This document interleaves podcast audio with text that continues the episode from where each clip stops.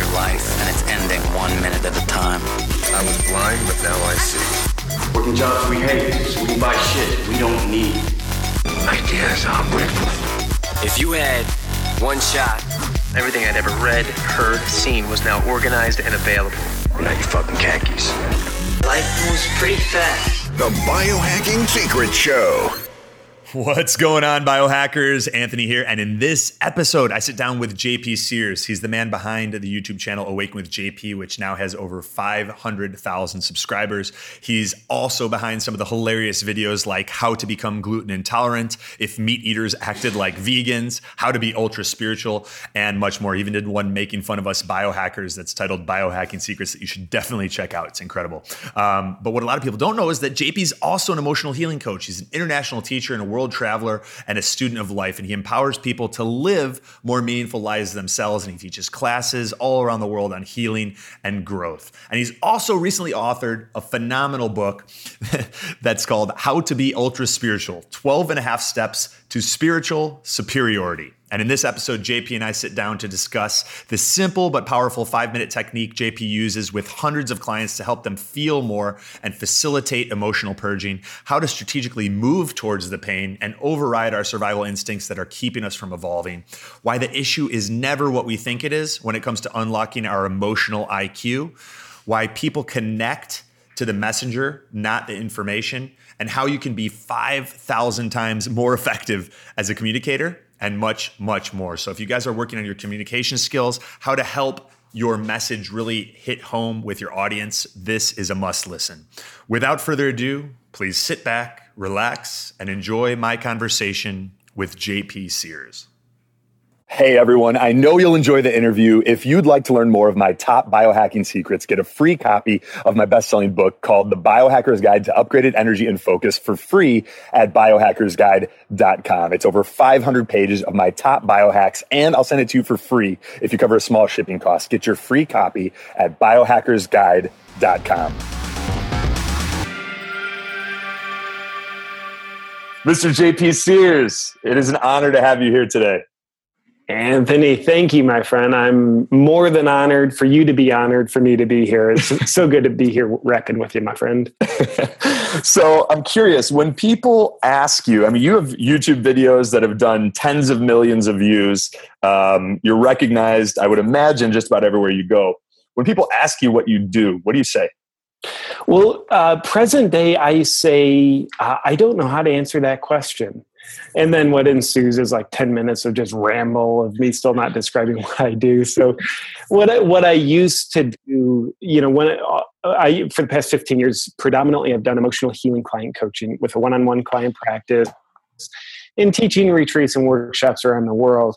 I you know officially gave that practice up in january just to be able to fertilize other opportunities more. So uh, you know, it, has been hard to say what I do. I, I, make YouTube videos. I do a lot of speaking and stage performances. Uh, I got a book, so I guess I'm an author. That makes me feel like a grown up. I do sponsorships with different companies and brands that I work with, and uh, you know, I've always got uh, uh, projects in the works that are yet to come out. So you know i don't know what i want to be when i grow up but that's some of what i i do. And i think the heart and soul of everything i do my intention of it at least is to help people help themselves live more meaningful lives and live from their heart a, little bit more. Yeah you you mentioned your book and um I've I had the opportunity to check that out because you were you were so generous, and uh, I mean I was cracking up just because I, I, I sh- shoved it in your face and obligated you to take it when we met in person. You know, there's there's a lot of books that uh, that you get, and yours is one of the few that that I've been reading and and really enjoying, um, and it grabs you from the back cover. Oh, cool. Yeah, it's it's fantastic. So um, JP's book, How to Be Ultra Spiritual. What was what was your intention and uh, and goal in writing that book? Yeah, the the intention is twofold. One, to give people laughs. Uh, I think there's there's value in the the entertainment of comedy, and that, personally, I think comedy is a, a biohack to the mind. I think it's it's something that opens our mind. I think it also is hormonally good for us. Nobody's ever gone to their doctor and their doctor says, "Well, you know, you need to laugh less. Uh, you're borderline like unhealthy because you're not you're you're laughing too much." So I think there's there's merit in in the comedy, and then really my my probably bigger intention is to use comedy to deliver a deeper message. I think uh, you know I share my perspectives through humor because humor is something that people pay attention to and my perspectives not shared with humor oftentimes uh, will stand a better chance of getting ignored. So, those perspectives that I like to package and embed in the humor, one of them would be advocating that people let go of that which served them that no longer serves them, uh, inviting people to more unapologetically be true to themselves, as well as advocating people look for happiness where it is not where it isn't. I like that. And so if if the book can do a little bit of that, then I would consider uh, it to be a success. And I would imagine a lot of what you're sharing is unique because of your experience working with so many people one on one and seeing problems from from that perspective where um, you've been in the trenches.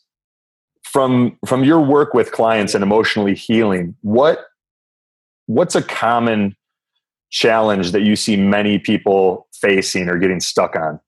Yeah you know the one of the challenges within the challenge that's pretty universal is uh, the the issue is never what people think the issue is I think self sabotage that can you know show up as you know psychological depression, unhappiness, or physical issues, but self sabotage dif- typically has a distracting component where people think they know what the problem is and keep addressing it over and over and over again, doing the same thing ex- again, expecting a different result. But something I've learned of being able to work with people in the trenches, as you mentioned, in their heart, um, is realizing we're never upset about what we think we're upset about. There's always a story under the story. There's always causes that are driving the symptoms. So, uh, underneath that challenge, I find that how people, you know, it's a challenge, but also a great opportunity for life and health improvement. People tend to behave and treat themselves both you know through their health actions or lack thereof as well as their psychological treatment of themselves uh, they they tend to treat themselves in a way that validates their unresolved emotional wounds. So if you want to learn like w- what is a person's unconscious feelings about themselves just look at how they treat themselves. And a lot of us are into some level of self sabotage, which at its core, in my opinion, is self abuse. But that self abuse really validates emotional wounds that have unworthiness fingerprints all over them. So, helping people find and resolve and rebalance their emotional wounds that a lot of us carry around since child childhood is just like stuck in our emotional colon, just like a meal that we ate when we were five years old. It's still with us, it's not digested. We're unaware of it, so we pretend it's not affecting us, but it's still there. And I think what we don't know about ourselves tend to control us. So, helping people connect with that kind of thing so that they can be free of it, so that they don't have to validate their unresolved emotional pain through how they treat themselves and how they limit themselves and how they play it small in their health and wealth and prosperity and all those other buzzwords. Yeah. And, and I would imagine a huge challenge there is that so much of that emotional trauma occurred at a really young age and is probably subconscious so how do you how do you help how do you help someone that may even know that they are engaging in self sabotage and they know that there were probably things in their childhood that impacted them that they carry with them today. They don't know exactly what they are.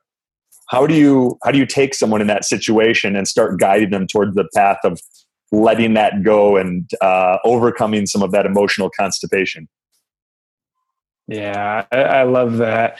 And just real quick distracting myself one of my favorite authors uh, a guy named james hollis i love his words which are which is the problem with the unconscious is that it's unconscious which is like a big freaking problem because it is i think our unconscious affects us and drives us far more than our beady little conscious mind. Yeah. So it's a little bit of a dilemma like, wow, this thing that I, by definition, know really nothing about is affecting me so much. So it's like, how do you become conscious of the unconscious?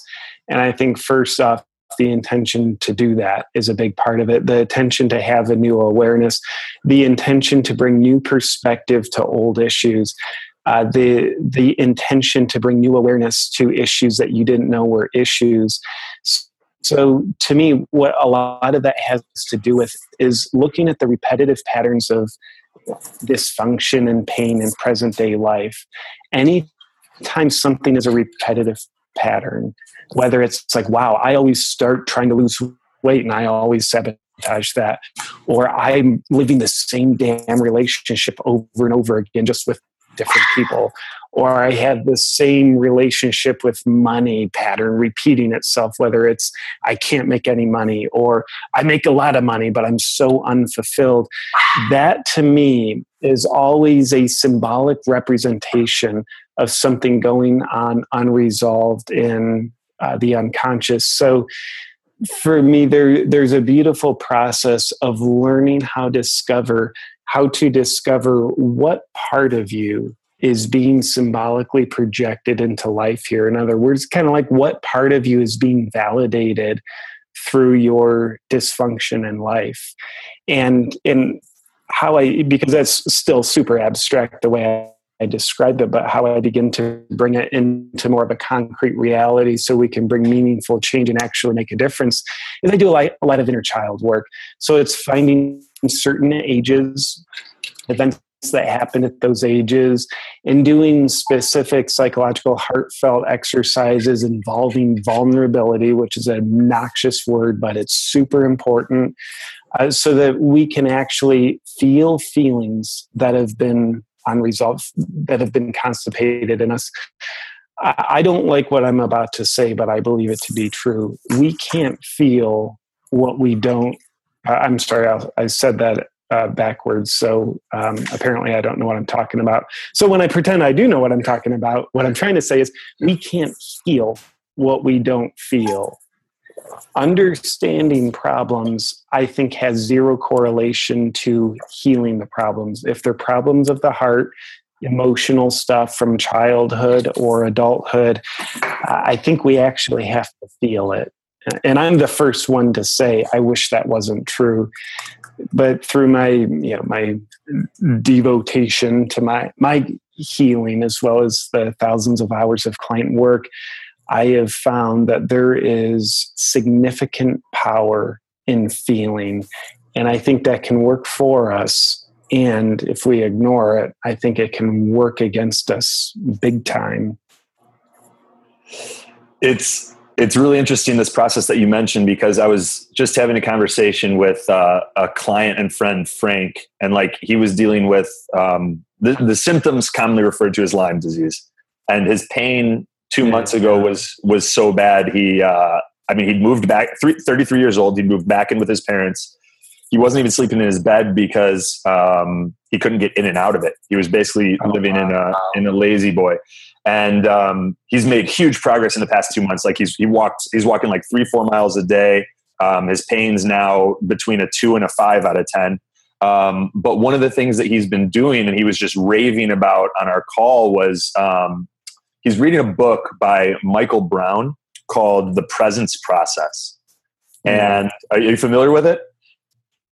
No, I've heard the name, but I, I know not of the work. Yeah, it, it's it's very similar to what you're um, what you're describing, at least in terms of. I said I said boil the essence of the book down, and he said basically we all have these emotional traumas and scars from childhood where we're very much like vibrational beings even if we don't cognitively understand what's happening around us with our parents when they're arguing. We feel the vibration of uh, anger and um, and and the negative emotions. And he's like and these things all affect us. So this process is Yeah. the process is bringing yourself to the present moment through meditation through um, incantations. You know there's certain breath work where it's you label each breath. So the inhale would be i exhale am here now in this mm. and you repeat the mantra to really bring yourself present.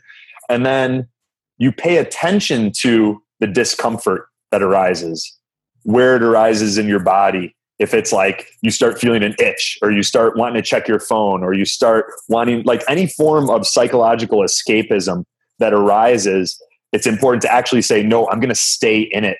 Even though i want to flee Yeah. right now staying there because those feelings may correlate with something from your past and what we resist has a tendency to persist is this is this is, are there any similarities or overlaps here Bro, you're speaking my language. Absolutely. and and a, a couple of things come to my mind on that. Um, you know, what you said earlier about you know childhood and every you know lots a lot of this stuff is unconscious. Well, we what's unconscious we project into our outer reality. So the what we don't remember about the past remembers us. So if we pay attention to what's happening now, it actually tells us about our past, even though it's not registered like oh, oh this is about the past. But the lessons are coming up to uh, uh, coming up for us. And and what you just said really what that means to me like if if discomfort arises emotions arise like go into them to me a big time biohack for our psychology is go towards pain. What will delay the process is move away from pain. If we can you know not abide by the self preservation instinct that says if something hurts, then it's bad for you, get away from it. That, that, that's going to lead to survival. But our self preservation instinct is geared to make us survive, not thrive. Our self realization instinct, which I think is much more like biohacking oriented, self realization instinct says if something hurts, go towards it use your logical discernment because self-realization instinct would realize like if i go walk into an oncoming car that would hurt. But discernment says i'm not going to do that. My life actually could end like literally and physically. But when it comes to especially emotional pain as well as opportunities that scare the crap out of us it is a biohack from all heaven if we can just remember, go towards the discomfort, we will be on an exponentially accelerated route to success and freedom, especially freedom from the old scar tissue of the psyche that otherwise has us bound. And how, how that old scar tissue, I think, has us bound is we continue to posture ourselves away from discomfort. So we stay under the scar tissue, but we can become kind of like the caterpillar, the butterfly breaking out of the cocoon, which is just scar tissue, when we start leaning towards the unknown, when we start leaning towards the discomfort. Like the butterfly, man, it is leaning towards complete discomfort. This outer world is completely unknown to it, but its self realization instinct says, screw it. I want to see what's on the other side of this coffin of my comfort zone. Yeah, yeah. And how? So, I grew up with a, a dad who, an amazing guy, was he was not very emotional. That's not what he was taught, and um, I never saw him cry. My mom saw him cry once when I was born, and um, so the the unspoken lesson that I learned was that men don't emote. Um, Man. And Yeah, uh, we, we might have had the same father. yeah, I was gonna I was gonna ask you about that because so like when I got really sick and was dealing with my chronic health issues and um, we'll call it Lyme disease just for simplicity. Um, it was only because of that that I realized there's a lot more out there than just diet and exercise, which is where all of my practice focused beforehand.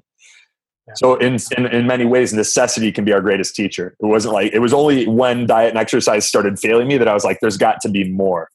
Um, what started the process for you of learning these things? Was was necessity the teacher that started you down this path? It, it was, and and I think the the pain of complete numbness is is what started me down this path. So, man, we similar similar experiences with our fathers. Like, yeah, real men don't cry, and if I would, it, like, if I even got angry, my father would angry at me for being angry. And as a little kid, that was so intimidating. It's such a loud voice. So I learned to feel afraid of my anger. And when I was afraid, like, don't be afraid. Okay, now I'm afraid of my fear. You know, if I felt ashamed, now I'm afraid of my shame. Or like I'm sad, but they're not there for me, at least the way I want them to be. So now my sadness threatens me because I don't have the support, I don't have the validation about it and I also remember specifically, I was five years old. We lived with my grandparents for about a year while my family's house was being built. So my mom and dad and sister and I lived with my grandparents for about a year and a half, actually.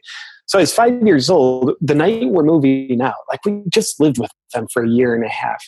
And I go to hug my grandfather goodbye, and he pushed me away and said, Real men shake hands then he shook my freaking five year old hand and you know of course for me a hug is it's not even that vulnerable, but it, it's kind of like an act of emotional vulnerability and intimacy.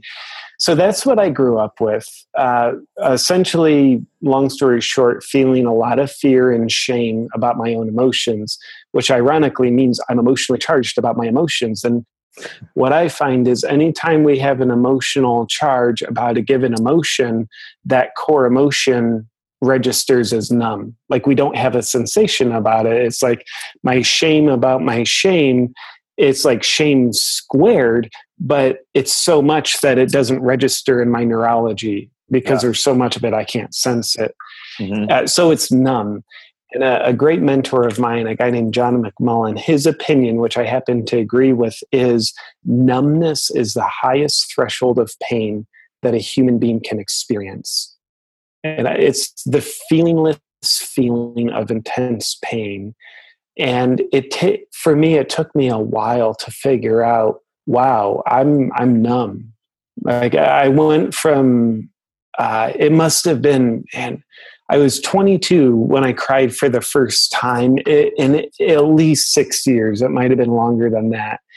And during that time where i i just didn't cry I thought I was just emotionally strong, very courageous, and just very stable. But then looking back, I realized, wow, that was not a mark of stability. That was a complete mark of instability that my mind just rationalized and called strength. So, because I was numb, feelingless, uh, I, I, didn't have much sense of meaning. I didn't have much feeling of aliveness because, like, when we go numb to our greatest pain, we have to remember we're also going numb to our greatest pleasure. Like, if if the doctor numbs your shoulders with anesthesia or like some kind of injection, you're not going to feel the scalpel go in, but also you're not going to feel a delightful shoulder massage either. You're going to be numb to it all. So uh, feeling meaningless and feeling really nothing was the pain that drove me into searching for something.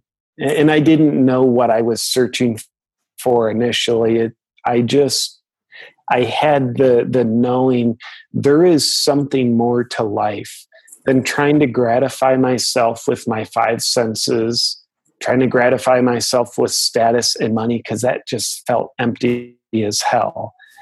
So uh, apparently, my my heart was what I was looking for. It took me a little while to begin finding it, and there's still a hell of a lot more of it to find. But man, that pain of numbness was was for me. And I'm curious if you're uh, in your childhood, Anthony, if you imagine like you know the the law of the family is men don't cry, men don't feel emotions. If you did cry, maybe times you did, but if you did cry, you were upset. What was your experience of what your father would do or not do? So my dad was a fireman. Um, so he would he would work 24 hours on, and you have 48 hours off, and and even a lot of those 48 hours off, he was working other jobs, you know, shoeing horses and doing whatever needed to be done to support our family. Um, but that meant that my mom spent a lot of the time raising us, um, and I, like you, I, I learned quickly not to emote. Um, and like I even remember in in eighth grade, so going into my freshman year of high school, I was playing third base in baseball, and uh, I took a baseball to the jaw, and it mm. shattered my jaw, and um, you know. A good amount of blood coming out. I'm filling plastic cups wow. with blood. And my brothers, who is the opposite, very comfortable emoting and you know he he writes poetry and makes music and he's at the other end of the spectrum he's in the back of our our dodge caravan screaming bawling his eyes out going my brother's gonna die! And i'm like i'm okay nick. I'm like i'm gonna be all right. You know and like my face is like shattered but i'm still wow. there's no tears and it's just like it wasn't the way that i operated. And to me i was like i'm being a tough guy you know? And oh, yeah. and and so much of that that i spent my childhood and even like up through until recently building those habits of not emoting and and equating that in my mind to being strong now i'm like shit i need to undo all this stuff i need to like break through and and i'm just starting this journey admittedly like um it's um, so I don't remember. I can't think of a lot of times that I that I cried as a kid. Um, and if I did, it was probably when I was around my mom and my dad wasn't there um, to see it. Yeah. yeah. It, it, and I'm similar. Uh, but if you were just imagining you cried oh, around right. your father, given that you don't have memories, uh, I, am curious, what would you imagine your father's response would have been, and what would that mean to you as a kid? Yeah, I think if it was uh, se- severe physical pain, he would have been comforting and done his best to help. Um, if it was something emotional, it probably would have been either ignored or, um, you know, knock it off. That was that that's that's a, a, phrase that uh, he liked a lot. If you were doing something that that didn't align, knock it off. knock it off. That was huge with my dad as well. Yeah. So you know, in ignored or knock it off. That's similar to how my father uh, was as well as at least what I would have imagined. I, I don't remember crying in front of him because that was too scary. The idea of getting ignored or discounted through knock it off. And sometimes we would say, like, being ignored is actually more painful. So it's like, in my opinion, when we have a real emotion that's coming out of us, so like we're sad or we're angry, uh, if we let that emotion come out, we're actually in an emotional time of need. And I think all people, especially children, what we really need when we're letting real raw emotion come out is we need connection. I think that's one of the reasons why the design team put so many other people on planet Earth. Yes, we need interdependence, and yes, we need connection. Other people are here for a reason. So, when we need connection the most, what you just shared with me and what my father would have done is is we realize we would have got disconnection. We would have been ignored or we would have been discounted, which means we're reaching out in a time of need for connection and we're disconnected from. And that equals rejection. That's very, very painful. So I think what weirdos like you and I did is we we learned let's cross our metaphoric arms. We're not going to let those emotions come out. We're not going to let ourselves be in need of connection because reaching for connection and it not being there is too scary for us. So we, we learn real quickly, yeah, those emotions I need connection. No, I'm just going to deny those. I'm going to mostly just not even know they're there myself.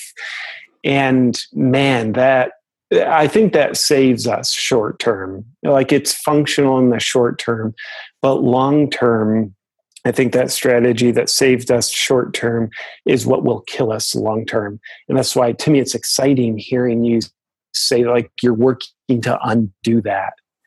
It, it, to me, very similarly, it's like wearing a pair of pants when you're eight years old that fit an eight year old body. Awesome. That serves you well when you're eight. But now, when you're 38 years old, like wow, that same pair of pants, like, bro, you've outgrown them. You have, like, it worked for you when you were eight, but like, let's undo those. Let's cut those pants off and fit you with something that serves you better now. Because what, what I think my inner child and maybe your inner child still needs to learn more of, not in our head, as we, we already know it, but in our heart, what we need to learn more of is if we get sad, if we get emotional right now, our Father is not going to be right next to us rejecting us, but we still fear it. It's like driving forward in our car, but our gaze is fixed on the rear view mirror of what's happened in the past.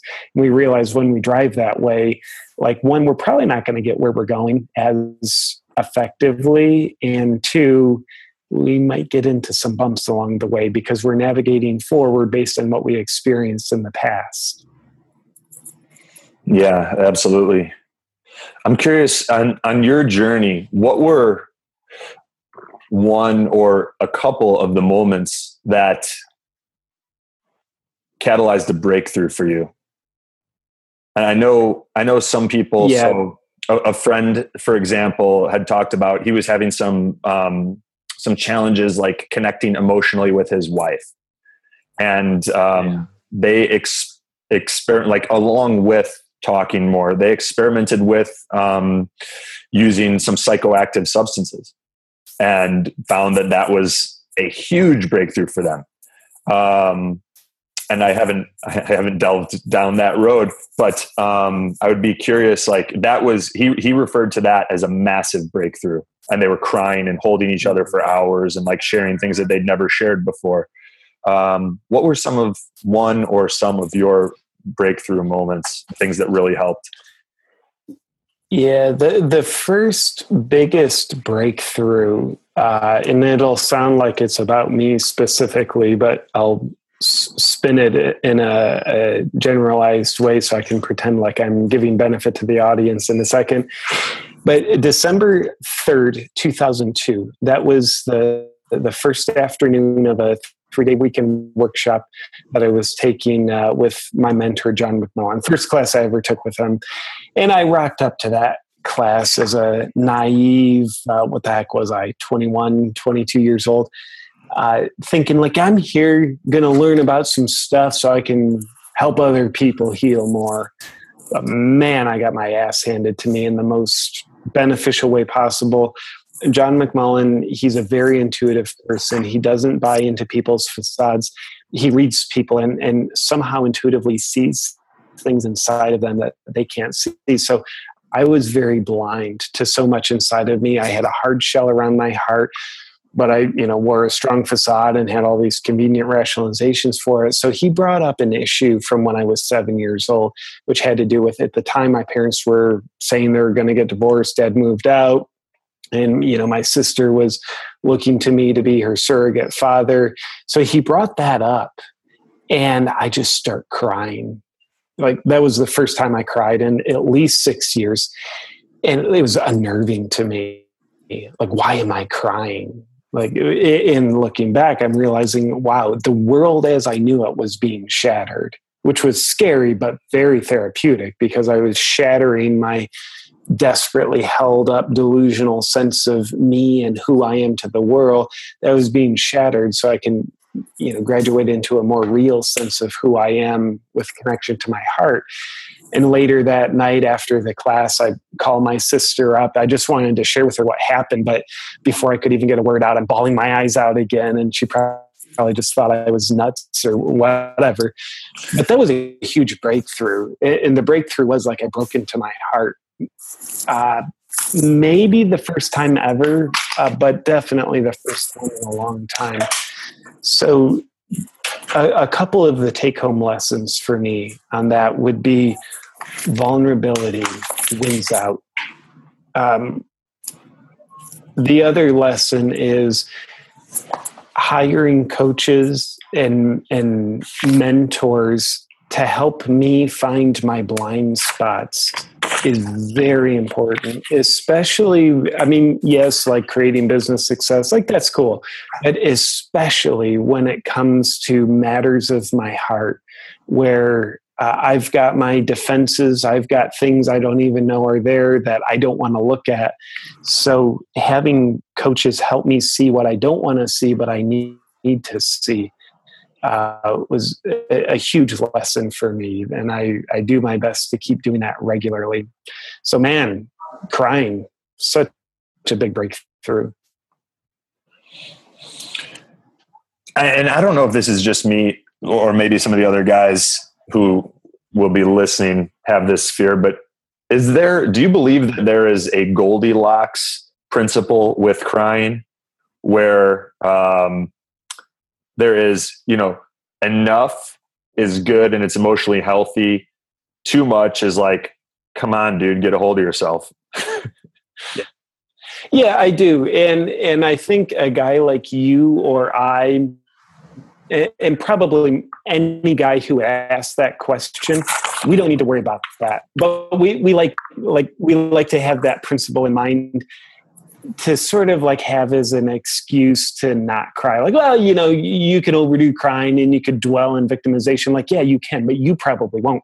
We're so far from that extreme. To me that's like a, a woman going into the weight room saying like ah i don't want to lift because i'll get too big. It's like, woman, do you know how much you're going to have to lift to overdo it so much that you get too big? It's like, that's not going to accidentally happen. So, for guys who have trouble crying, let's just uh, uh, get over ourselves and realize like we don't need to worry about that. Yeah, yeah, definitely. Um, oh, it's fun. Yeah, I love that advice too about going towards the pain and like one of my favorite books is um, Neale Donald Walsch, Conversations with God, and and he talks about that, like how all. I mean, you like that one?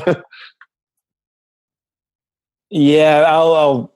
Please go ahead before I get too excited and just interrupt you more. No, I mean, I, I, this is this is about you, man. Um, I'm just the facilitator, but that that all change happens outside of our comfort, comfort zone possibly my favorite quote of all time and like that book is i could listen to it on repeat and every time pull a, pull something new from it um, just just absolutely love it and i do think that we're always battling with this like you said this survival instinct that is very much opposed to our what what it, what is required to thrive and like become the best yeah. version of ourselves and um and we all logically know that we don't want to just live and we don't want to just survive but it's it, it can be challenging um, for me as well to just do the thing you know you need to do when it's when it's uncomfortable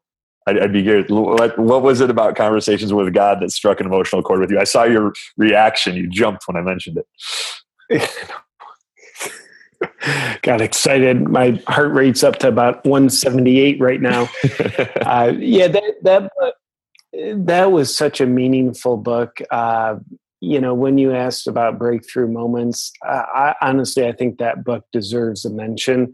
I read that when I was 20 years old, and when I read it, it was it was just like I was reading my own mind. Like when when I was reading it, it wasn't like a sensation like I'm learning all this it was very much a weird sensation like I've always thought this, I just didn't know that I knew this. Mm-hmm. so it was like an eternal remembering of my own self. And and it just gave me more permission to live in you know outside of the limitations of the the five senses so it was uh, yeah, such a, a life changing book for me. Like it, it really struck a chord with me big time. Awesome. Awesome. Let's talk about um, how to be ultra spiritual. And mm. um, you've got, you've got some fantastic. We'll call them biohacks in there for uh, because of the audience and our uh, environment right now. But if there was one gem that you're really proud of, one golden nugget in how to be ultra spiritual that you think would have a positive impact on many people's lives and many listeners, what what would that be? Yeah, uh, I believe it's chapter two. It's called "Feelings Buried Alive Make You Thrive," and of course, the the whole book is comedic. It's satirical, so I'm basically telling you what not to do in order to have a good life. So, I in chapter two, I go through different emotions and why we need to bury them alive and how having these different emotions you know what it says about you in a negative connotation. Basically all the the unconscious defenses that a lot of us have that strangulate our emotions that ultimately hurt us and therefore work against us by strangulating these emotions. So i, I think chapter two uh, to me helps unwind a lot of uh, uh, ways we work against ourselves. And i that's very meaningful to me. It's like I've done so much against myself emotionally, it's cost me a lot. So to be able to shine the light on the shadows of how we strangulate our emotions and realize that just actually hurts us, uh, it limits us severely.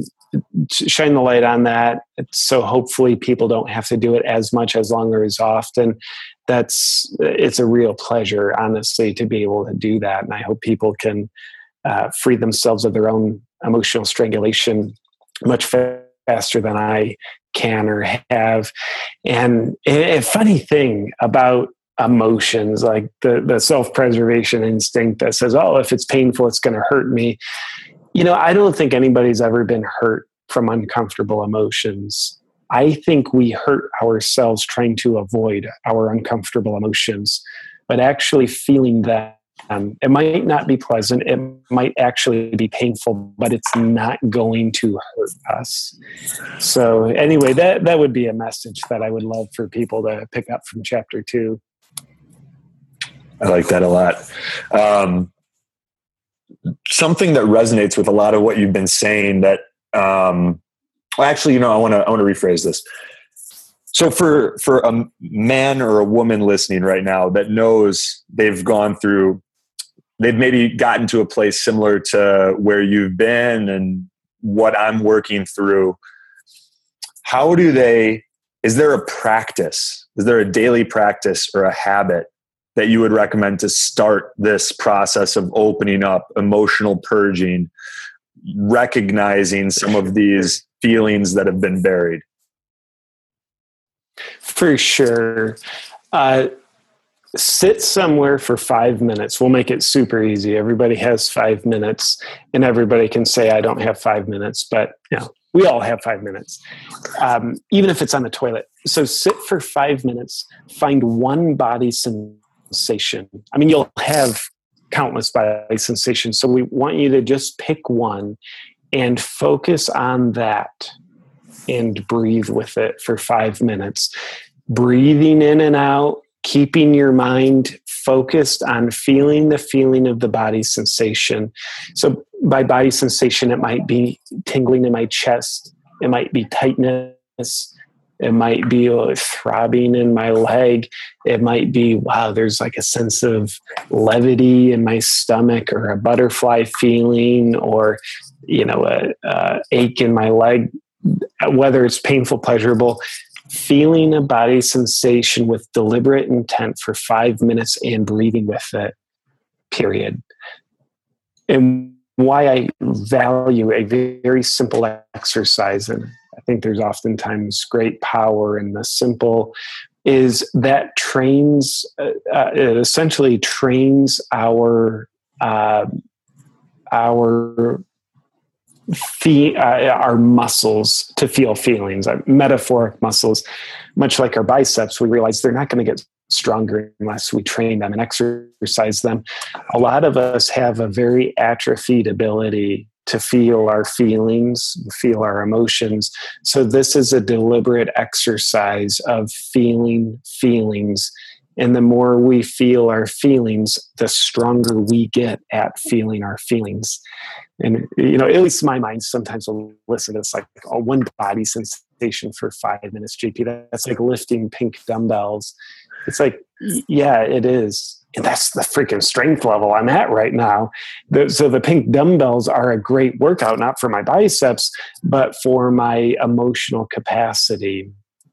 So, in, in, much like going to the gym, if you're a hockey player, you go to the gym to have a functional carryover into your real life on the hockey rink. So, we do this. We might sit on our bed or the toilet for five minutes, but the real purpose of that is to give us the functional carryover strength of a stronger capacity to feel our feelings when we're in our everyday life. Yeah, that's cool. Um, and and I like how simple it is too, because sometimes it's these these exercises or meditations can feel um, you know like you're spinning plates and, and juggling on one leg, and it's like just starting out doing what you can focusing on the sensation. Anyone could do that. Everyone has five minutes. And um and and you know starting in the kiddie pool may be what we all need or a lot of us need. Um yeah the, the kiddie pool is pretty deep for our inner child you know yeah. maybe knee deep for us but it's you know it's neck deep for our inner child yeah that's a great metaphor um some of the some of the things that I've been working on are like, you know, more and more with with biohacking and health. there's there's so much that's tied to like the quantum world, and um, when we when we think about like the future that we want to create and how uh, you know thoughts are like the language of the mind, but feelings are the the language of the body. When I came to that realization of mm. wow, I'm not feeling I'm leaving out a huge part of my electromagnetic vibration that I'm putting out into the world if I prevent myself from feeling. And that's going to impact my ability to create the life that I want, the, you know, the, have the impact that I want to have on the world. And, um, and it's possibly even more important. Like, I don't know if, if you discovered this, but I've done videos where the content I think is great and no one resonates with it. And it's probably because it was delivered in a way that was dry and there was zero emotion. And then there's been videos where the content is like, content's not that good, but I'm really fired up about something or excited about it. And people are like, yeah, and they're clicking share and they're engaging. And you're like, does the emotion matter more than actually what's being said in these videos? And like, what are some of the things that you were the patterns that you've noticed with your videos and like what people respond to or things that have surprised you along this journey? Yeah, you know, any video I've put out that's informative, I realize is pretty useless. I find people don't connect to information, they connect to the messenger of the information. And what, what creates way more surface area and depth uh, of the messenger is emotions. Like, you know, information people aren't interested in that they're interested in who's conveying the information and and yeah so and i find you know my my comedic videos that have gone big i, I realize like that's because they evoke emotion. Like that's what comedy does. It, it's like an intentional geyser of emotion. So that's that's why they're able to go big. And you know you you you're probably more aware of this than I, but the uh, Institute of HeartMath they've had research that uh, I'm told is said uh, said to conclude that the electromagnetic field of the human heart is 5,000 times stronger than the electromagnetic field of the human brain. So if we just kind of like take those numbers at face value and pretend that emotions are more correlated to the heart, information is more correlated to the brain, we realize we're evoking a force of nature 5,000 times stronger when we're allowing our emotions to come out. Like, what if we are 5,000 times more effective as a communicator when we're allowing our emotions to come out? We're like, I don't know what I just said, but apparently it was effective because I was emotional. It, it, you know, it helped fill one of the most fundamental needs of humankind, which is the need for connection. But if we're being emotionless, even if we're being incredibly informative. We're not giving people something to connect to. I love that, and uh, yeah, I mean that's that's the next level for me is getting better at that. It's um, I, I find myself so often going to information, and it's like people don't want that. You know, they don't. They want uh, they want emotion, and they want um, yeah, they want they want a messenger that's like being vulnerable, as as cheesy as that word sounds, authentic and vulnerable. Um, I want to be respectful of your time too. I'm so. How do you eat? What's what does your nutrition program look like? Yeah, I eat a strict vegan diet and a strict meat eating diet simultaneously. I'm a equal opportunity diet employer, you know, just get the best of both worlds. Yeah, so my my eating it uh, first off, I love to eat very clean, uh, as organic as possible, and almost exclusively whole food based, uh, aside from supplements. And uh, uh, another component that's important to me is being gluten free.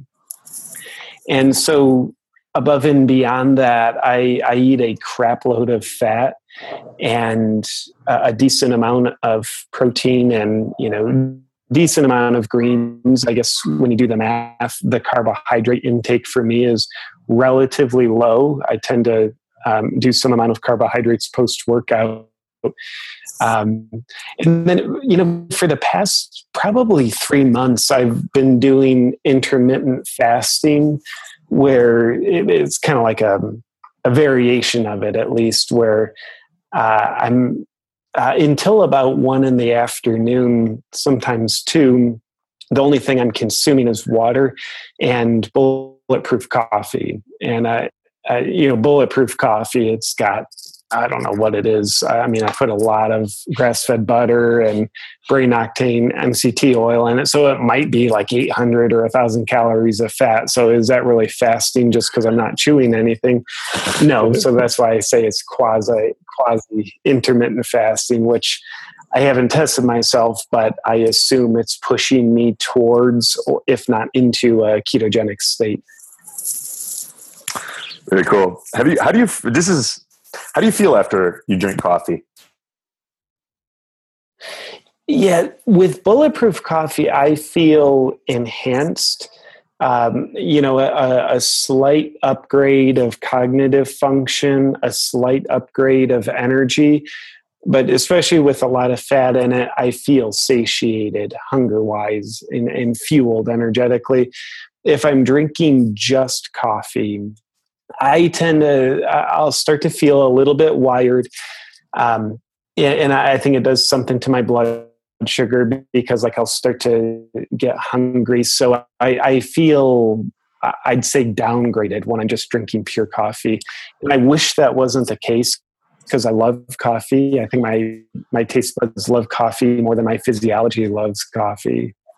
Yeah, I'm I'm in a similar boat, and uh, so this is you, you, you may enjoy this biohack, but um, the there was uh, Cyrex Labs did a test where they looked at a whole bunch of foods that have a similar um, effect on our immune system and like evoke a similar allergic response to gluten. And um, hmm. the number one gluten cross reactant, that's the term that they used, gluten cross reactant, was coffee. Um, no so, kidding. Yeah, the number one. So like chocolates on the list and a lot of different types of dairy. But when you told me that gluten free is important to you, but then each day was starting with coffee, and I was like, huh. It, it, it may be a fun biohack just to see because we're all you know biologically and biochemically individual.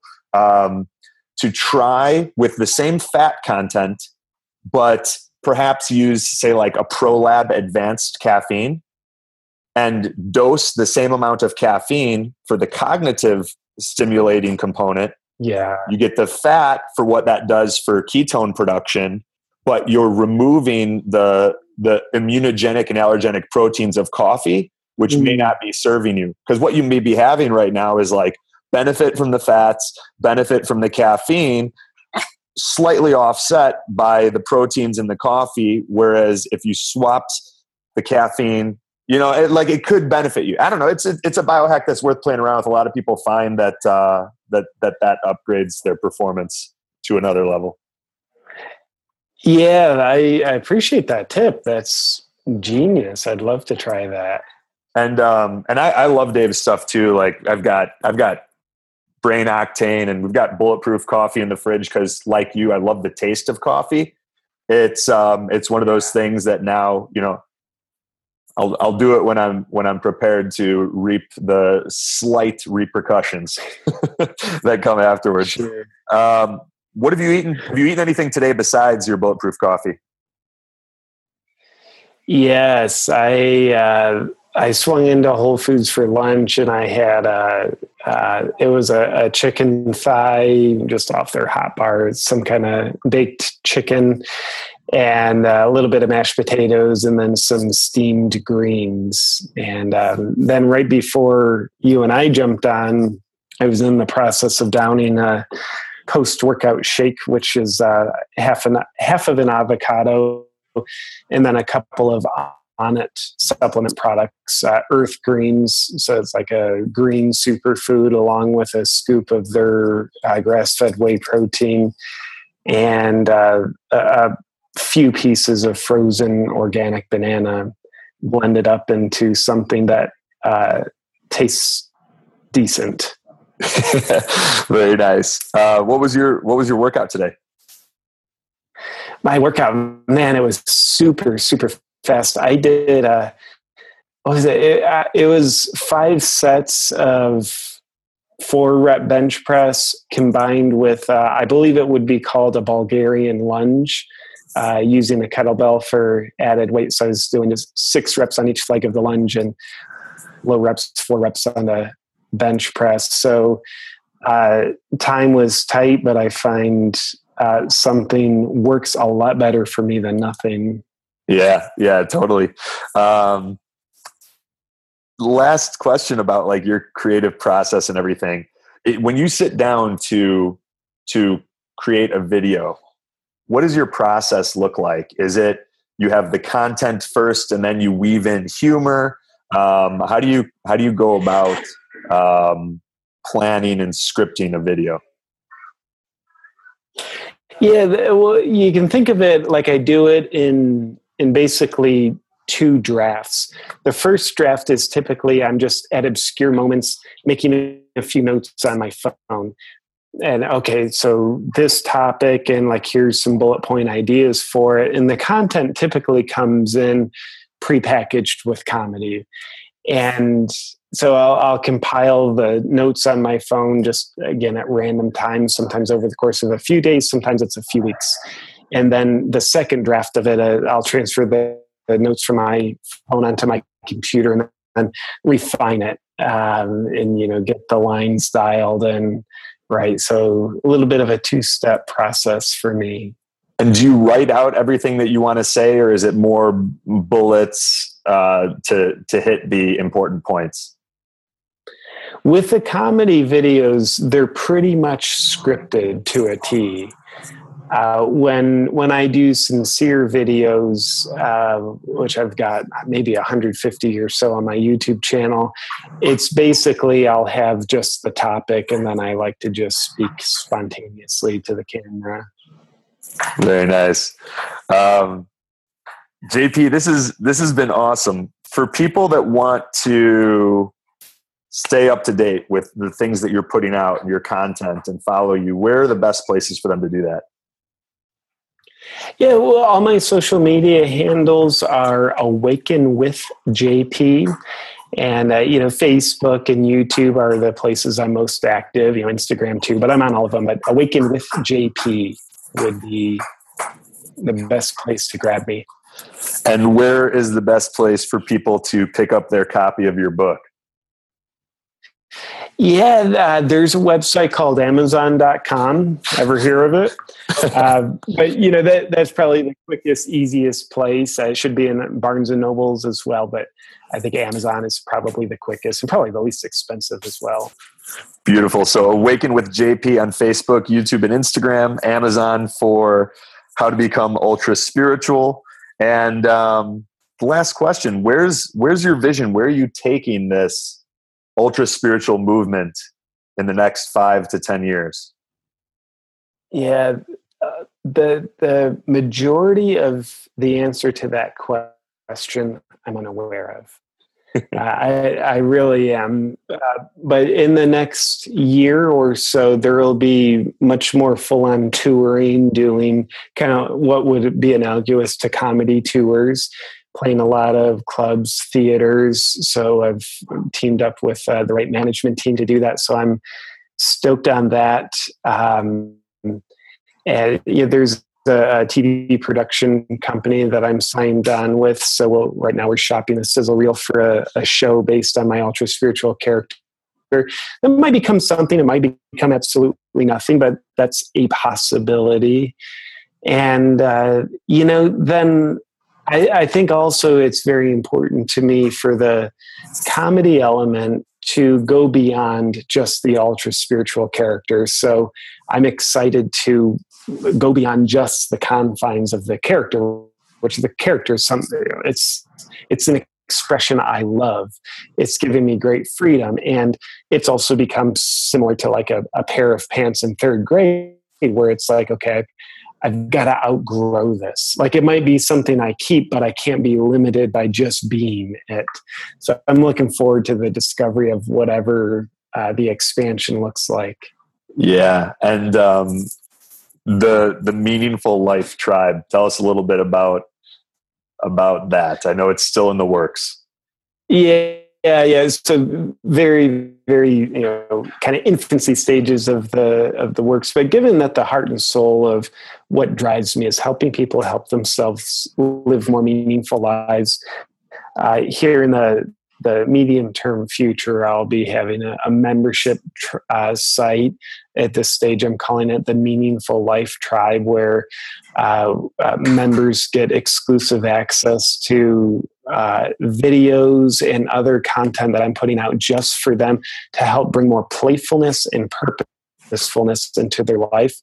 To me, those are two principal virtues that create meaning in our life. And I think meaning is what freaking fulfills us. Apparently, money, possessions, status doesn't fulfill us, but I think meaning is the invisible currency that really fills us up on the uh, inside. So I'm looking forward to getting much more deliberate and proactive with those offerings. Beautiful. JP, I've really enjoyed hanging out and chatting with you. Uh, I've learned a lot and, and I've got some fun stuff I'm going to put into practice, starting with that five minute body sensation meditation. Um, mm. Thank you, brother. Everybody listening, go check out JP's book. It's fantastic. How to be ultra spiritual. Follow him on Facebook, YouTube, and uh, yeah, JP, thank you. Anthony, you're welcome, brother. Thank you so much for having me on.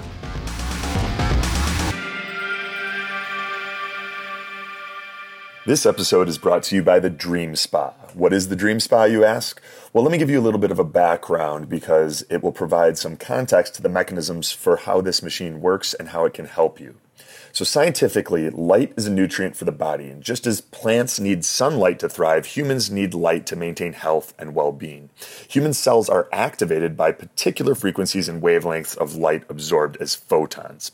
Albert Einstein even received the Nobel Prize and changed the course of physics for his incredible discovery on how photons these fundamental particles of light interact with matter, known as the photoelectric effect. His discovery laid the groundwork for our understanding of the vital role light plays in our biology. So, human cells are activated by fundamental particles of light called photons. And at the cellular level, these photons influence our mitochondria, which are the little energy powerhouses in our cells that produce ATP, to produce energy. The photons produced by the dream spa are absorbed by the body through the skin and acupuncture points. The fiber optic properties of connective tissue in our bodies conduct this light and channel it throughout the body.